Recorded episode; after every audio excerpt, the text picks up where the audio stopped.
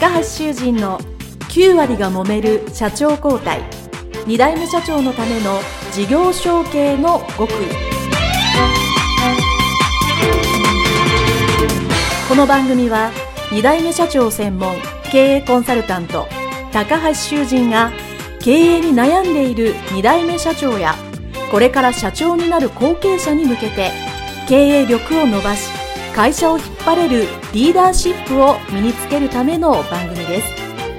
これまで数百社をコンサルティングした実績からに代目社長ならではの悩みを知り、その解決のための独自理論によってに代目社長もまた従業員も幸せに仕事ができることを目指した内容です。皆さんこんにちは。事業承継コンサルタントの高橋修人です。本日は前回前々回とインタビューをさせていただきましたまるるんさんの中から解説をさせていただきたいと思います。えーもしまだまるるんさんのインタビュー前半後半をお聞きでない方がいらっしゃいましたら、これを聞いてからですね、そのインタビューを聞くとより内容が分かりやすくなるかなと思います。まるるんさん自体はですね、不動産賃貸業というお仕事をされてまして、お父様から引き継いだということになったんですけども、えー、ポイントとしてはまるるんさん自体はそのご自かというかご自身のお父様がされている不動産賃貸業の会社に入るまで、不動産賃貸という業界に全く経験がなかったいなかったということですね。つまり、まあ、何も知らないまま、ある意味真っ白な状態でその業界に飛び込んだと。もちろんお勤めというかね、まあ、サラリーマン、サラリーウーマンとしての経験はもうじゅうねん以上異業種であったんですけども、賃貸業と、不動産賃貸業としてはまっさらな状態で入られたということなんですね。で、そこからまあ、まるるんさん、えー、彼女がされたこととしては、まずやっぱり業界のことを知ろうということで知識を蓄えていっぱい勉強されました。もちろん宅建も勉強しましたよっておっしゃってましたので、そういう基本的な、まあ、業界の言葉だと思いますね。その言葉の定義をしっかり分かって、業界にちょっと話せるようになるか。っていうことをまずされたと思うんですね。と同時に、彼女の場合は素晴らしいなと思うのは、えー、業界の知識あったとしても、今度はその経営者としての経営する知識が必要だということで、えー、まあ私と同じ中小企業診断士という資格を勉強して、あ、経営ってこういうことなんだ。あ、マーケティングってこういうことなんだ。あ、財務も知らなきゃ、人の動かし方も知らなきゃということで経営の知識を蓄えたという、このふたつの知識がですね、とても重要です。で、私様々なところで、えー、後継者様にですね、えー、言っているところはやっぱり知識は重要だよと。で、ただ業界の知識とか、まあ目の前のいつもやってる会社の知識というのは当然あるんだけど、やっぱり経営者としての知識、経営をするっていうことの知識を学ばないといけないよと。これを何も知らずに社長になったとしたら、本当にこう、えいやーですね。勘と経験と根性みたいにですね、そういうので経営してしまう。そうするとですね、うまくいかなかったり大きな失敗してしまうことがありますので、やっぱり経営するための基礎知識っていうのはとても重要ですね。それやっぱり後継者のうちに、時間のあるうちに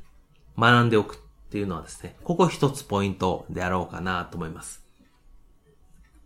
そして、その知識がつけばつくほど、まるるんさんは何を感じたかというと、自分の今いる、その会社ですね、不動産賃貸業は、もちろん長年続いているので、いいところはたくさんあるんですけど、中小企業なので、改善するポイントもまたたくさんある。その改善するポイントに、現社長が気づいている時もあるし、気づいてない時もあるんですね。気づいてないところもあるわけです。それを異業種から来たからこそ、あ、ここなんかおかしいというか、これよりもっといいやり方があるんじゃないんですかっていう異業種ならではの気づきというのがですね、あると思うんですね。で、私も、えー、実際ですね、えー、うちの会社はまあ小売業をうちの両親が、えー、やってましたので、あのー飲食店、私が最初、飲食店と小売店をやってまして、飲食店の方は私まあサラリーマン経験があったのでよかったんですけど、小売店の方は婦人服の販売を、えー、小売店舗としてやってたんですけど、まあ、私全く、えー、婦人服と小売などやったことないのにですね、まあいきなり後継者ということで、えー、その取りまとめのリーダーっていうんですかね、まあ部長として、えー、たどり着くことになったんですけど、当然ですね、そこには業界ね、服の素材が何やとか、仕入れがどこやとか、まあ業界用語を全く知らないまま入ったんですけども、まあそれをまあ学びながら、ずっとこの業界これおかしいなとか、これなんかちょっと他で考えられへんということが、えー、よくありました。で、それをやっぱりこう、こうしたのがもっといいだろうということで、えー、改善しよう改善しようとすることはですね、これなかなか長年ずっとその業界、そのお仕事をされる方にとっては当たり前のことが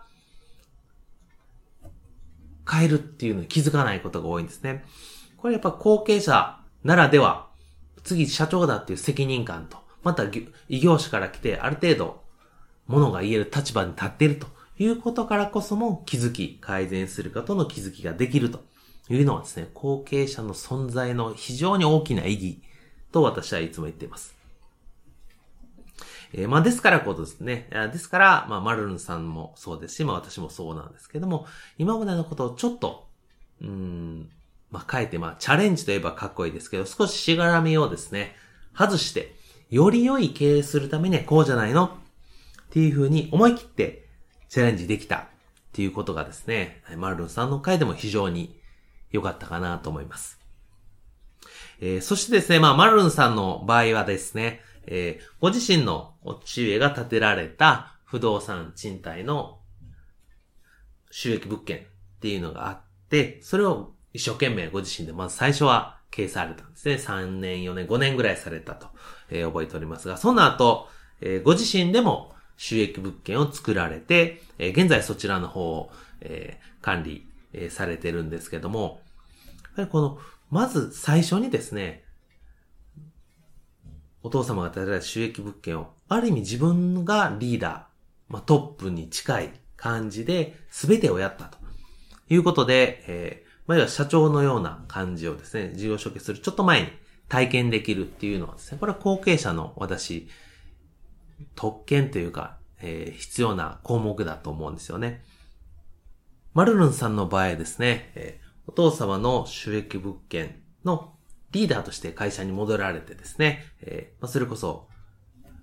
マーケティングというですね、収益を生むためにお客さんをつけたり、その中を改装したりとするような責任をご自身でですね、全部されたということで、ある意味本当に社長としての経験というのが事業承継前に、えー、体験できたというのがすごく重要なことだと思うんですね。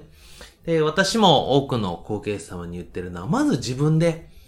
今の会社の事業の中で、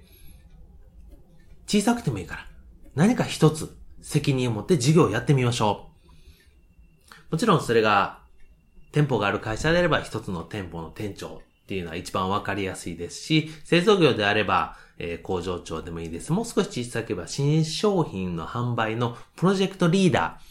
ーでもいいかもしれないです。何か一つ、権限と実行できるものと予算、を執行できてですね、で、やって、きっちり成果が出る。そういうことをですね、えー、経験してみる。っていうのはとても重要なんですね。まあ、そうすることによって、実際事業承継後にマルルンさんはご自身で、えー、収益物件を建てられるわけですけども、そうするときにですね、その前の経験が生きてるわけですよね。で、後継者のうちに自分がやるというふうにするとですね、当然、うまくいくこと、うまくいかないこと、多いです。どちらかというと、うまくいかないこと、ちっちゃな失敗がたくさんあります。当然初めて自分がリーダーとして、まあ社長として、ね、責任者としてする場合、本当うまくいかないことの方が多いんですけども、それを後継者のうちに一回経験しておけば、じゃあ実際自分が社長になってもう一回本ちゃんでする場合、